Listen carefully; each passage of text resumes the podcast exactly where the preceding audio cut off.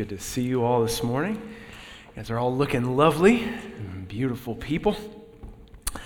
Um, if you have a Bible, uh, which yeah, highly recommend. Uh, if you if you don't have one and need one, Bibles here at the church uh, that we'd love to to get to you.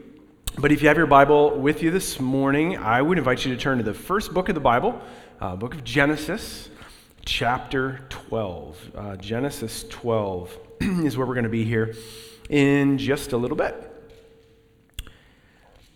So, we're in our third week of a series called Scripture.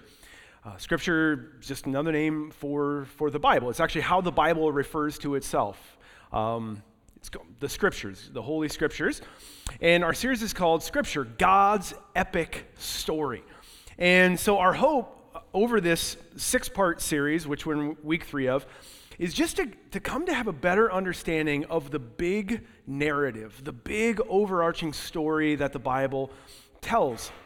Um, it's the part of the, the conviction that the Bible is one unified story that leads us to Jesus. It leads us to, to put our trust in Jesus, to find life in Him, in a relationship with Him that the Bible, the scriptures, are in some ways, they're God's word in print, but the purpose is to lead us to God's word in person. That's how John talks about Jesus, is that he is the word of God, the spoken word of God made flesh, made human, who came among us. And so my hope is, is that like this, this is helpful for us. Um, so that as we interact with the scriptures, as we read the scriptures, meditate on the scriptures, um, that we have a better, better sort of understanding of just the where we find ourselves in God's story, that it, it becomes really, really meaningful and inspiring for us. Because here's the thing everybody, every person on the planet, every one of us has a story that guides our lives. Do you believe that? Everybody has some way of making meaning of the world, but part of the reality is most of us aren't aware of the story that's guiding us. Everybody has one, but very seldom do we actually stop and analyze it and say, like, what, what do I think the world is like? And what, what do I think the meaning of all of it is? And where's the whole thing going? We all have a story, and everybody around us has a story as well. And that story, it guides us. Here's uh, two quotes. Le- one is from Lesslie Newbigin, famous missiologist. Um, of, of the last century, and here's what he says The way that we understand human life depends on what conception we have of the human story. What is the real story of which my life is a part? Have you ever, I mean, that's a big existential question, isn't it? Like, what is the big story that my life is, is a part of? Um, because it's going to impact the way we make decisions. And then, secondly, um, Alasdair MacIntyre says this I can only answer the question, what am I to do? Like, what am I to do in any given situation or in life if I can answer the prior question of what story do I find myself a part? Now, this, this is such an important thing because there is more than one story that is competing for our attention and our allegiance, right? There are other narratives. There are false stories and false narratives that, that really want us to, to, own, you know, to own them and to live into them.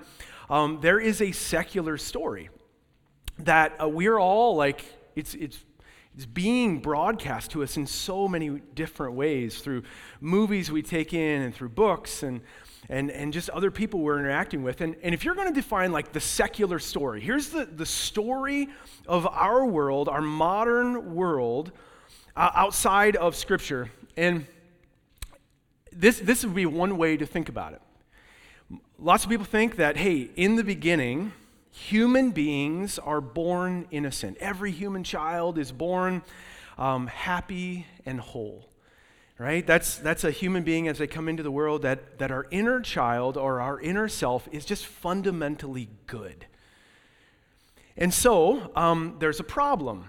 We know that the world is, is messed up. Everybody knows this, whether they're a person of faith or not. And so the problem is this the problem, again, this is not what I believe, this is like the secular narrative.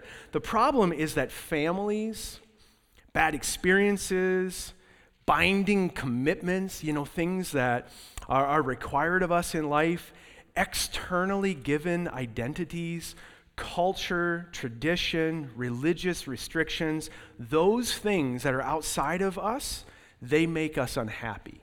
They press down on us and they kind of like restrict us and, and they make us unhappy and they give us low self esteem. So, human, a human child comes in the world happy, whole, free, and then over time, the, all of these external restrictions make them unhappy. And so the solution is we have to escape those binding commitments. You got to escape your family commitments. You got to escape your cultural commitments and your faith commitments, your vocational commitments. You got to just like escape all those things and those externally given identities, all the traditions that have been handed down to you. Get rid of all of that because it wants to control you. And the purpose is discover your true inner voice. Discover that true inner you that, that's in there. And when you do, that inner voice, that inner self, it is good and it will guide you. Does this sound familiar to anybody? I mean, right? This is like every movie we watch tells us it's your inner self. Like that is the voice to pay attention to. That's the solution. And so the good life, according to this cultural narrative, is this is that through finding some missing element, like a soulmate or a meaningful career or enjoyable experiences, material possessions, through exercising our self expression, our lives can be filled with pleasure and meaning for as long as we live. That's a secular narrative. How does that feel to you? Does that feel true to you? Born good, external commitments weigh us down, free yourself from that, and have as many good experiences, pleasurable things, accumulate as much as you can, and that's how you have a good life. That is the, the story that so many people find themselves in. And it's a story that if we're not aware of it, we will just we will get caught up in it. We'll get caught up in it. What's the answer to unhappiness in our lives according to the story? You feel maybe you don't, ah, I, I, just wish life was better. I wish it was more full.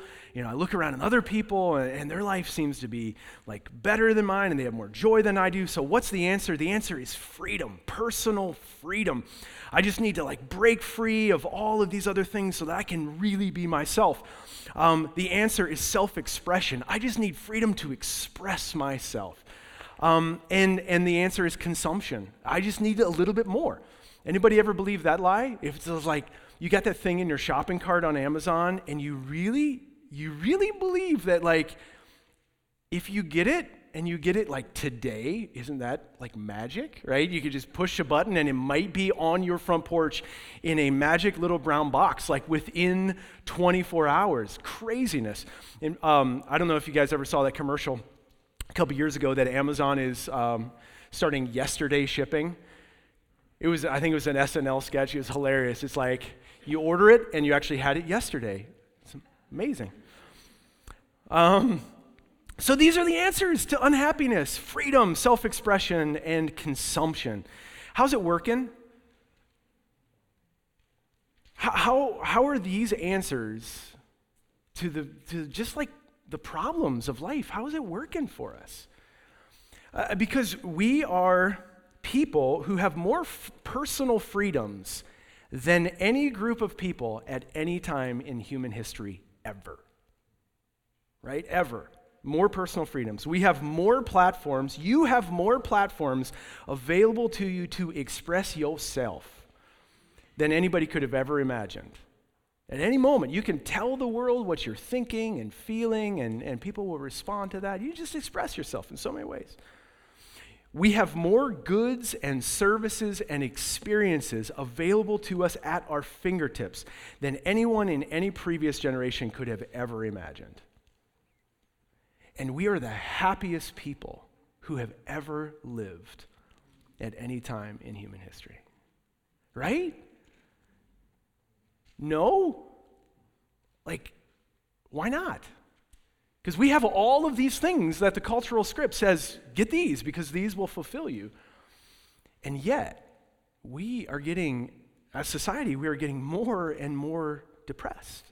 Every decade, right? Depression levels are going higher and higher and beginning younger and younger. And, and the question is like, how far do we have to get down this road until we realize that it does not go a place that is healthy for us, that is helpful. It is not the way we were meant to live, that personal freedom and self expression and consumption, they will just leave us empty. And there must be a better story. I mean, there must be a true story, a story that actually is real and that can guide us. And the good news is, that's what we're talking about. There is a true story. And so this true story is different than the cultural story. Um, just, just a little bit of, a little bit of review, right? Um, this true story, it begins, Genesis 1 and 2, begins with a very good God. God is at the center of it, we are not.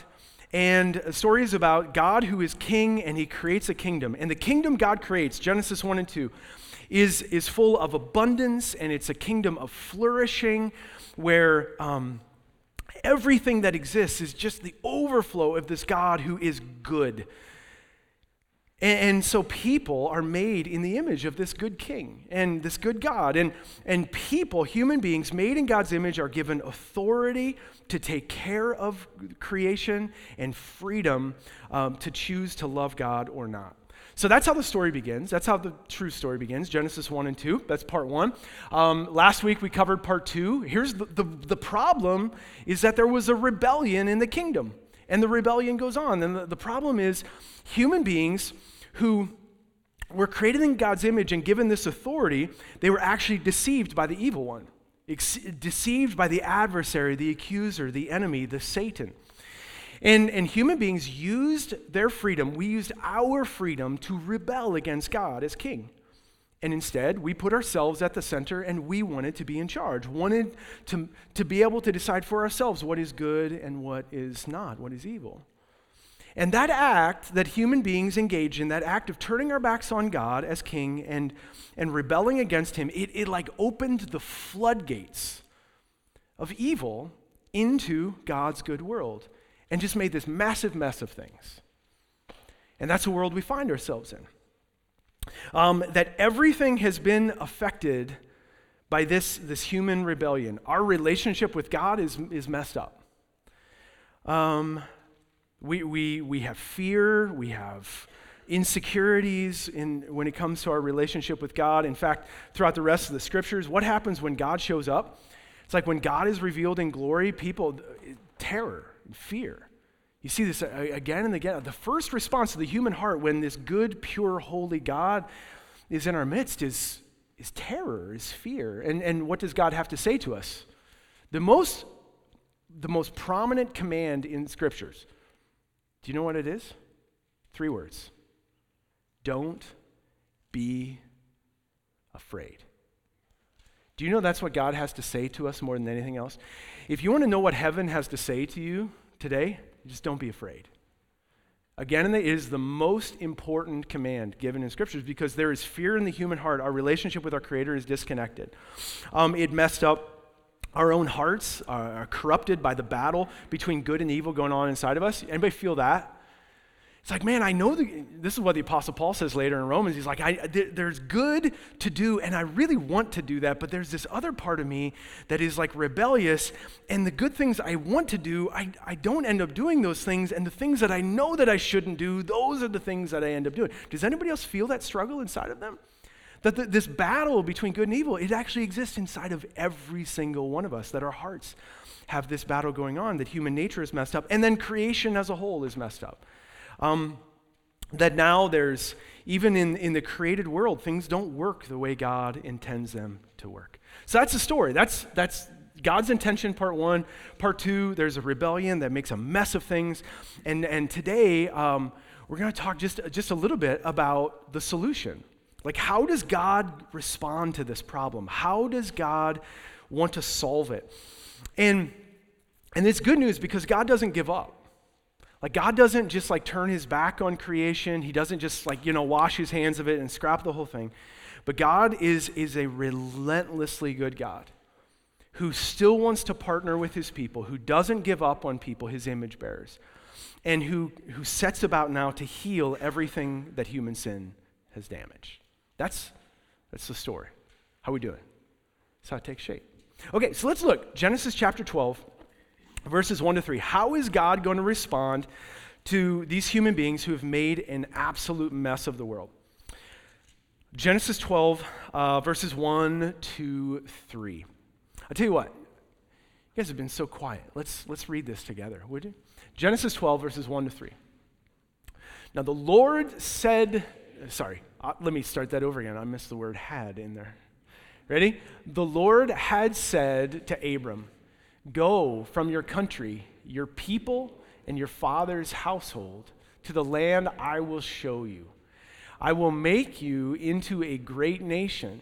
I will bless you, and I will make your name great, and you will be a blessing. I will bless those who bless you, and whoever curses you, I will curse. And all peoples on earth will be blessed through you. So Abram went as the Lord had told him. So this is this is how the story takes shape is how God responds to just like the, the mess of the world, the corruption in the human heart, uh, creation itself, having this, this damage and in some ways bondage to decay and death and all of that, is he, he chooses a couple. He chooses this one elderly couple, Abram, and we'll just call them Abraham and Sarah because God changes their names a few chapters later. So he chooses this one couple. Uh, they're 75 years old and they have no children. Um, and he, he says to them, He's like, I'm going to start this healing work of solving the problem through you. Chooses a very unlikely couple. Isn't that interesting? 75 years old. Now, again, there's, there's kind of this cultural narrative that says, like, hey, in with the, in with the new, out with the old. Um, and there's, there's kind of this idea that like hey younger is better and you know the, the upgraded version and the shinier things are better and, and we kind of like disadvantage the older. It's just not the way God works, right? He chooses this couple that's 75 years old. Now, I, have a, I had a mentor um, in Kansas, somebody who is several decades older than me, and uh, his, his favorite phrase was, If you ain't dead, you ain't done. And I love that. I think, I think that's fantastic. It's uh, Abraham and Sarah, right? 75 years old. God says, Hey, I got an adventure for you. Go. Like, leave, leave um, the way that you think the world works. Leave behind the cultural systems you've been a part of. Leave these narratives that have formed you and go because I want to do something special and healing for the rest of the world through you. If you ain't dead, you ain't done. That's a, that's a great motto to live by. Um, and, and so, Abraham and Sarah, they have this calling on their life. And, and the way that God responds, the strategy that God goes about to set everything right is he creates a people. The king creates a people. Now, he had already created people, human beings, in the beginning, but now he's creating a people, like a, a, a new kind of people, a people group. And he says he's going to do it through Abraham and Sarah and their descendants. And he begins and he says, okay, go. Um, you're going to have to leave some things behind. There's a cultural script you've been given, and you can't live that way anymore. You got to leave it behind.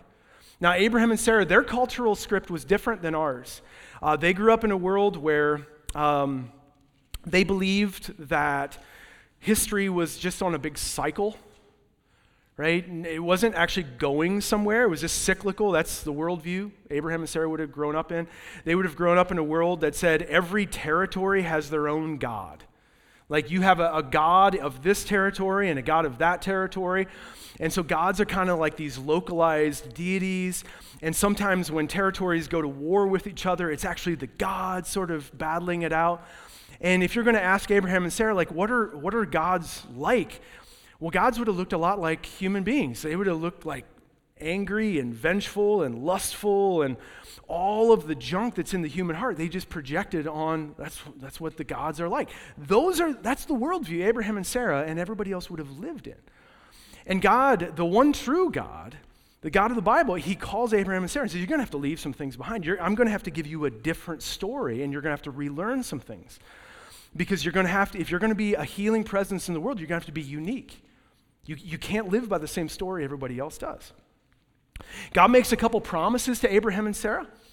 Um, he says this, this promise of blessing. Um, he says to them, I will make you into a great people. Now, when you read that word make, it should, words in the Bible, and I, I wish I wish like our Bibles were like this. You know what a hyperlink is?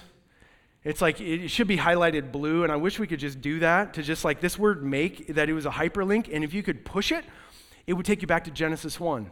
Because on page one of the Bible, seven times God made, God made, God made. He made the, you know, the land and the sky and the sea and like whatever. And now what is God making? A new people group. He's making this, this family of blessing. Um, God is making something new. It's like a new beginning. This is like the story gets this new start. I'm going to make you into this people group. Um, it's going to be a people group like, like no other. God didn't choose an already existing people group. He's like, I got to make something brand new.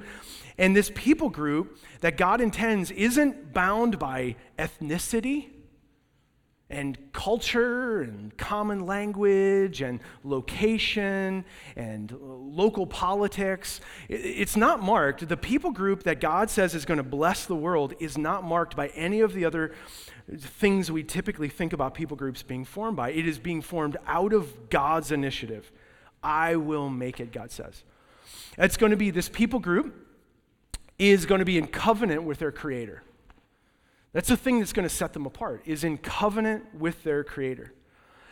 Um, that God calls Abraham and Sarah into relationship with himself. If you're going to define covenant, we talked a little bit about this on Wednesday night. What do you what would you say covenant is? Those of you here on Wednesday night, don't cheat. What's a covenant? An agreement. Okay? Yeah. That's, that's a, a good, good definition. Agreement. Mm-hmm. Now, sometimes we th- when we hear the word covenant, we think contract. And, and a contract is a deal. Let's, let's make a deal, and I have my side of the deal, and you have your side of the deal, and let's have a contract so we're both clear. And the contract is going to be, it's going to protect us. So that if you, if you back out of your end of the contract, then I, I'm free, you know, and I not liable for that. So the contract is kind of self preservation. We, we have contracts all the time, but a covenant isn't a contract. A deal isn't at the center of it, An, right?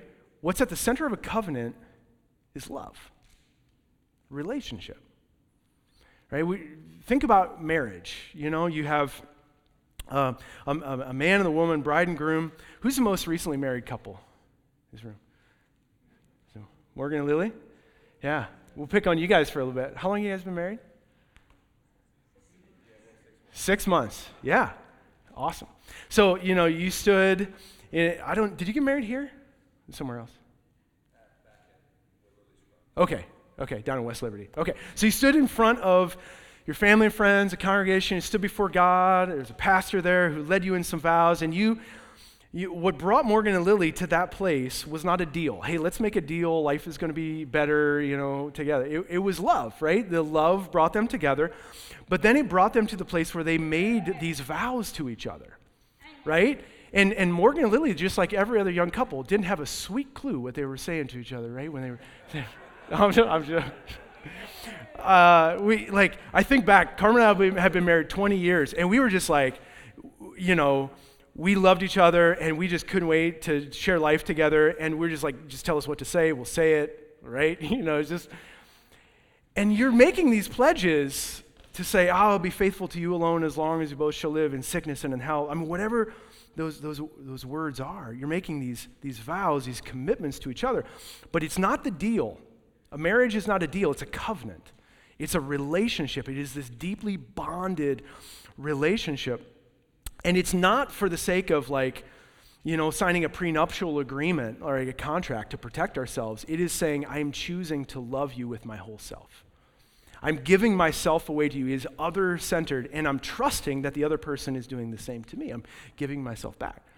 That's a covenant. It is love, a relationship. And then it's formalized through, through the, the vows and the commitments. Does that make sense? And that's what God does with Abraham and Sarah. I'm making a covenant with you. I'm calling you into a relationship with me. Um, God tells them, like, I, I will bless you and I, you'll be in a relationship with me, and out of that relationship, you will have life and flourishing and abundance, and you'll, you'll live life the way it was meant to be lived. And so God promises them that in that covenant of blessing, that relationship, um, they will experience a different kind of life than they would outside of that relationship. But he says this the blessing isn't just for you it's for everybody else. That God calls his people, he calls us into this covenant of blessing. Uh, next slide. And, and he says, um, yeah, maybe next slide. I'm going to skip a couple there. That the blessing is actually for, for everybody else. I will, I will bless you, um, and you will be a blessing. And in the end, all people on earth will be blessed through you. So he chooses Abraham and Sarah, calls them into a covenant, and says, This is the way I'm going to bless everybody. This is the way the world gets healed. This is the way everything turns around. This is how God chooses. He partners with people. God could have just done it by himself, right? He could have just, like, all of a sudden taken sin out of the human heart. He could have healed the rebellion in the human heart. But get this God is so relational and so good that he calls people to partner with him, Abraham and Sarah. I'm going to teach you how to live. I'm going to teach you how to live in covenant with me. I'm going to bless you, pour my blessings on you, and then you are in turn going to turn around and bless everybody else. And when people interact with you, they're going to be led back into relationship with their creator as well. And that's how the world gets healed. That's what God chooses to do. That's what's happening in Genesis 12, 1 to 3. Are you with me?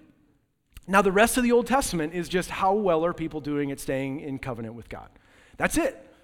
Genesis 12:3, it sets the, the sort of the, the direction things are going, and you can read the rest of the Old Testament by saying, How's it going?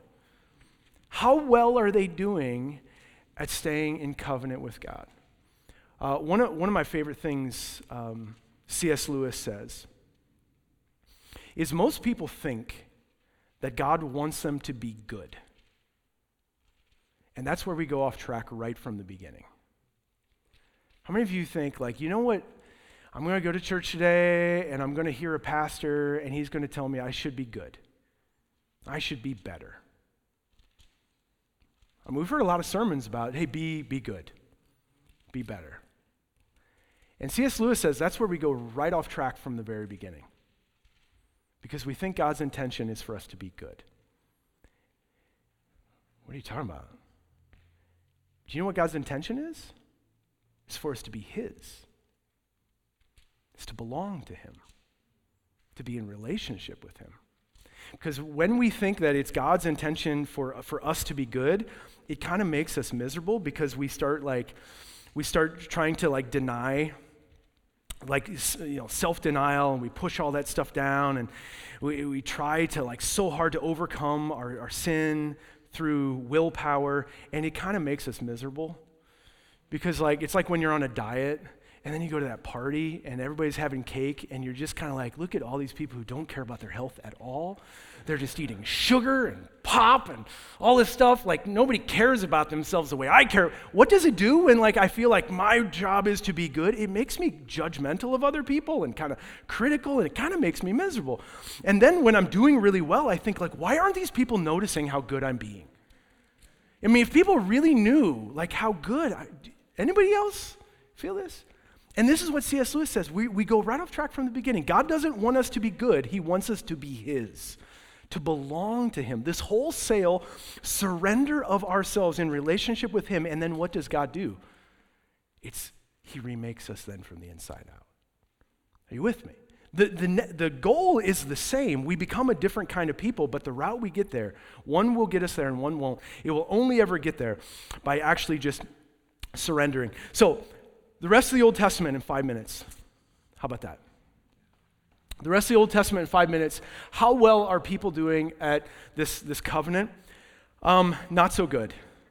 It, it, turns out, it turns out that this corruption of sin on the human heart, it is deeper than, than anybody realizes. I mean, it's just there's something so corrosive about sin on the human heart that people, they just couldn't stay in relationship with God. And they, they kept breaking covenant. And so um, the Old Testament, you could actually look at it like a case study for what doesn't work to change the human heart. What do we typically think about? Let's say there's a change in your life where you really want to change. Um, the, these are the things we tell ourselves. You know what my problem is? My problem is I just need better rules. If I, if I had better, uh, skip to slide 23. Um, I, if I just had better rules, I, I could change. I just need a more, I need a structure. I need a better diet plan. And if I could just like stick on that, and if I just had, you know, things that were, were off limits for me, if I had better rules, then I could change. How many of you have told yourself that? The problem is the rules. So, what does God do? God gives them the law. He gives them very clear rules, He gives them commandments. And, and He spells these rules out. And then what happens when we have the rules in place? All of a sudden, that rebellious nature in our heart, it just like, is this anybody? I see your rules and I don't care about them. Right? We'll keep the rules, keep the rules, keep the rules until all of a sudden we don't. And then the rules can't actually change the human heart. And yet, God, He, he does that. He gives us laws, He gives us commands, but the commands can't, they don't change us because our, they don't take away that rebellious nature of the heart. And then an, another thing we tell ourselves is, well, my problem is my environment.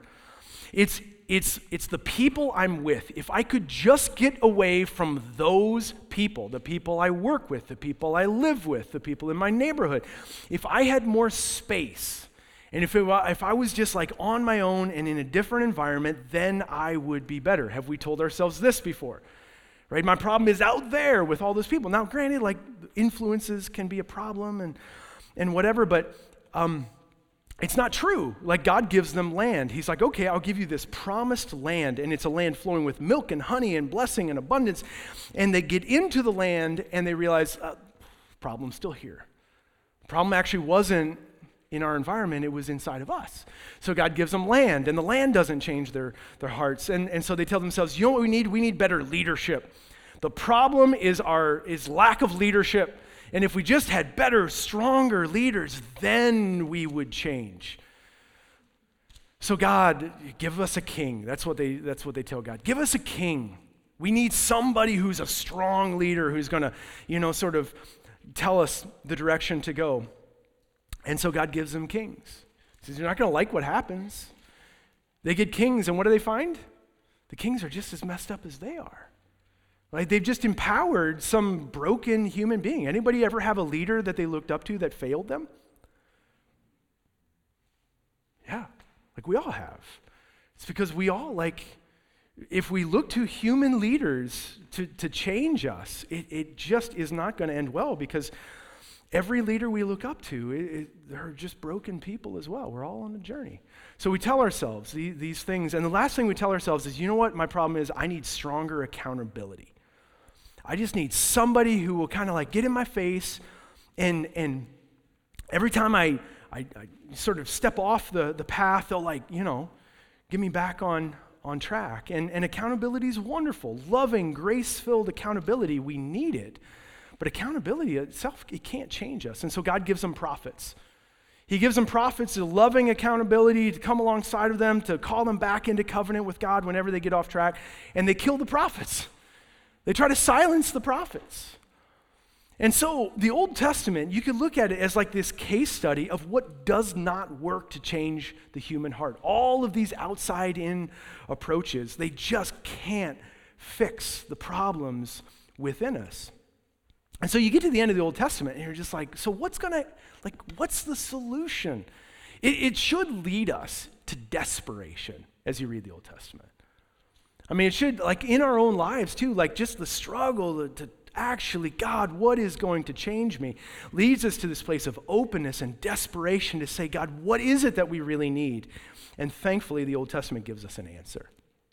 I want to read three just brief texts for you uh, from, from Jeremiah 31, Ezekiel 11, and Ezekiel 36, because this is how the Old Testament ends. It, it ends with this promise of change actually coming. And here's what God says through the prophet Jeremiah He says, The days are coming, declares the Lord, when I will make a new covenant with the people of Israel. That's Abraham and Sarah's descendants. And it will not be like the covenant that I made with their ancestors when I took them by the hand and I led them out of Egypt because they broke my covenant again and again and again. They broke the relationship, though I was like a husband to them. Do you hear that covenant language? I made vows to them, declares the Lord.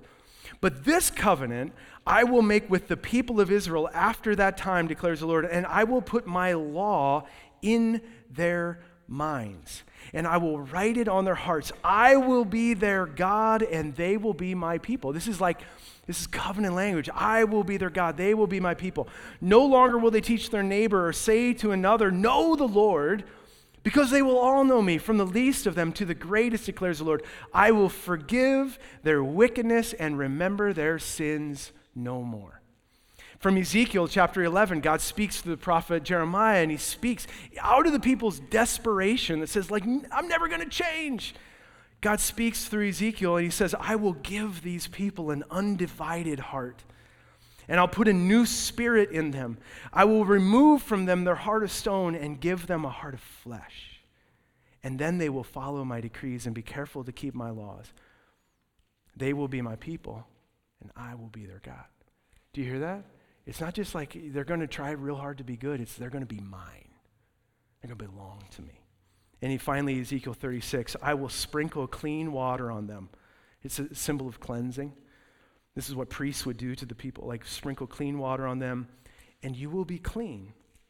And I will cleanse you from all your impurities and from all your idols. I will give you a new heart, put a new spirit in you. I will remove your heart of stone and give you a heart of flesh.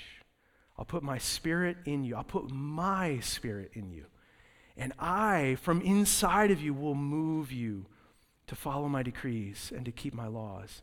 And you will be my people, and I will be your God. This is what God promises. Do you, want the, do you know what we really need? What we need more than anything else is one, we need forgiveness. Like we need true forgiveness and cleansing for the rebellion in our human hearts. And this is what God promises. For I will forgive their wickedness and I will remember their sins no more. I mean, how, that is such good news. Right? That the, the guilt and the shame of the things that we've done and the ways that we've gone off course in our lives, that God says, I'll just forgive it and I won't even remember it anymore. It's like I will just cleanse it all and there'll be a brand new beginning, a brand new start. This is the promise of God. Like we, we receive this forgiveness. I will sprinkle you with clean water and you will be clean and I'll cleanse you from all your impurities. And I'll just like cleanse all those, those idols and impurities from, from your heart. We need this. This is what we need. It's forgiveness. And this is what God offers us to, offers to us. What we really need, according to the prophets here, is we need the presence of God filling our lives. Like we need someone from outside of us to come into our lives and, and to fill us. And we need His Spirit inside of us that can actually change us and move us. Not these outside in changes, not tinkering with our environments, but an actual, just like change from the inside out. And this is what God promises us to us, Pro- promises to us, right? His presence within us. And what we need is a heart transplant.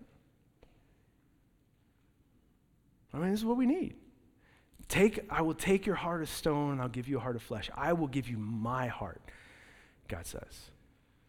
I had an uncle who had a heart transplant. I don't know if anybody, anybody have any relatives that had a heart transplant.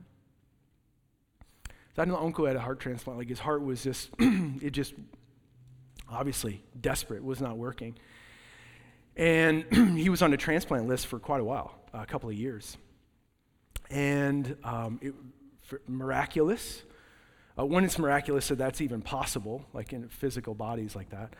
Um, but yeah, just this amazing reality that he was able to have this new heart, this different heart put into his body, and now he's like he's healthy and, and strong, and like you, you look at him and he's like he's looks like a different person.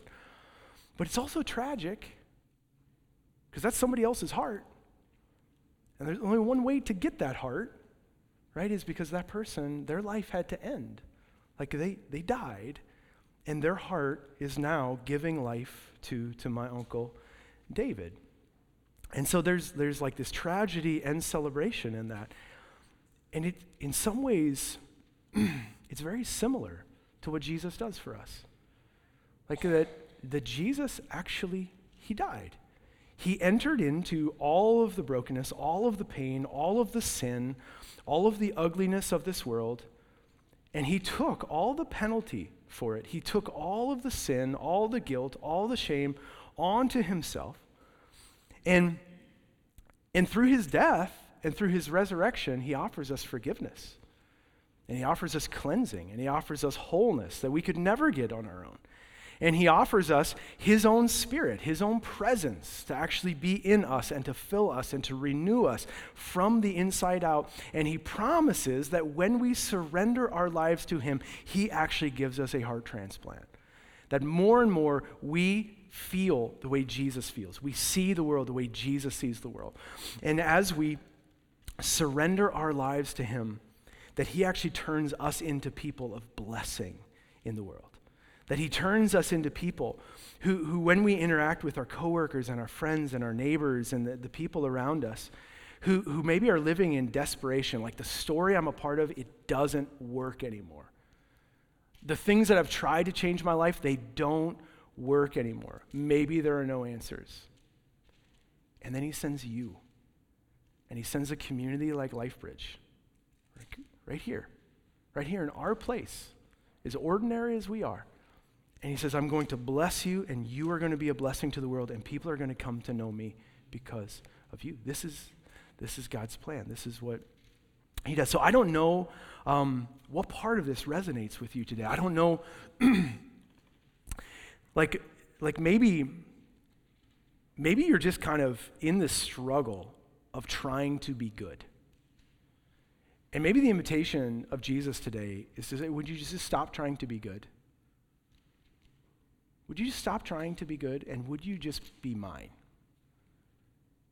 Would you just like wholesale surrender your heart to me and belong to me and be in this covenant with me and trust that I will remake you from the inside out?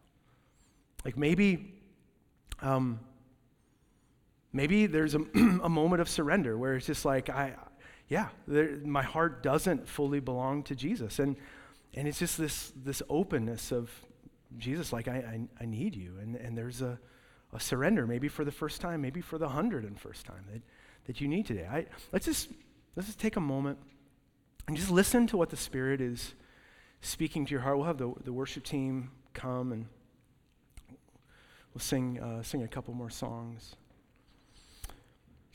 So, God, um, we know that you're here. We know that you love us. We know that you've revealed yourself to us through Scripture. And ultimately, you revealed yourself to us through the person of Jesus. And so, God, we want to encounter you today, to be encountered by you. And so, you know, God, if there are any places in our heart, like where our heart is just kind of stone, maybe um, just kind of calloused over because of hurts, and it's hard to open up to love because of the pain that we've had. And so, God, there's just kind of bitterness and cynicism and just this darkening of our hearts. Jesus, would you just reach with your hand of compassion and love? And would you heal that place? Would you just heal the wounds that are there so that we can receive the goodness of life with you and your love?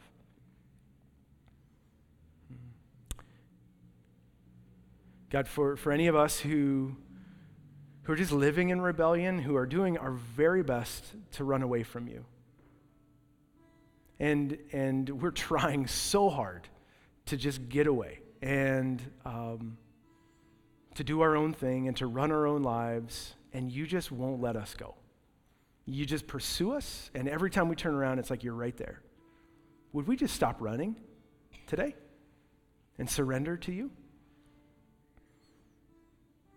God, for each and every one of us, just flood into our lives again today.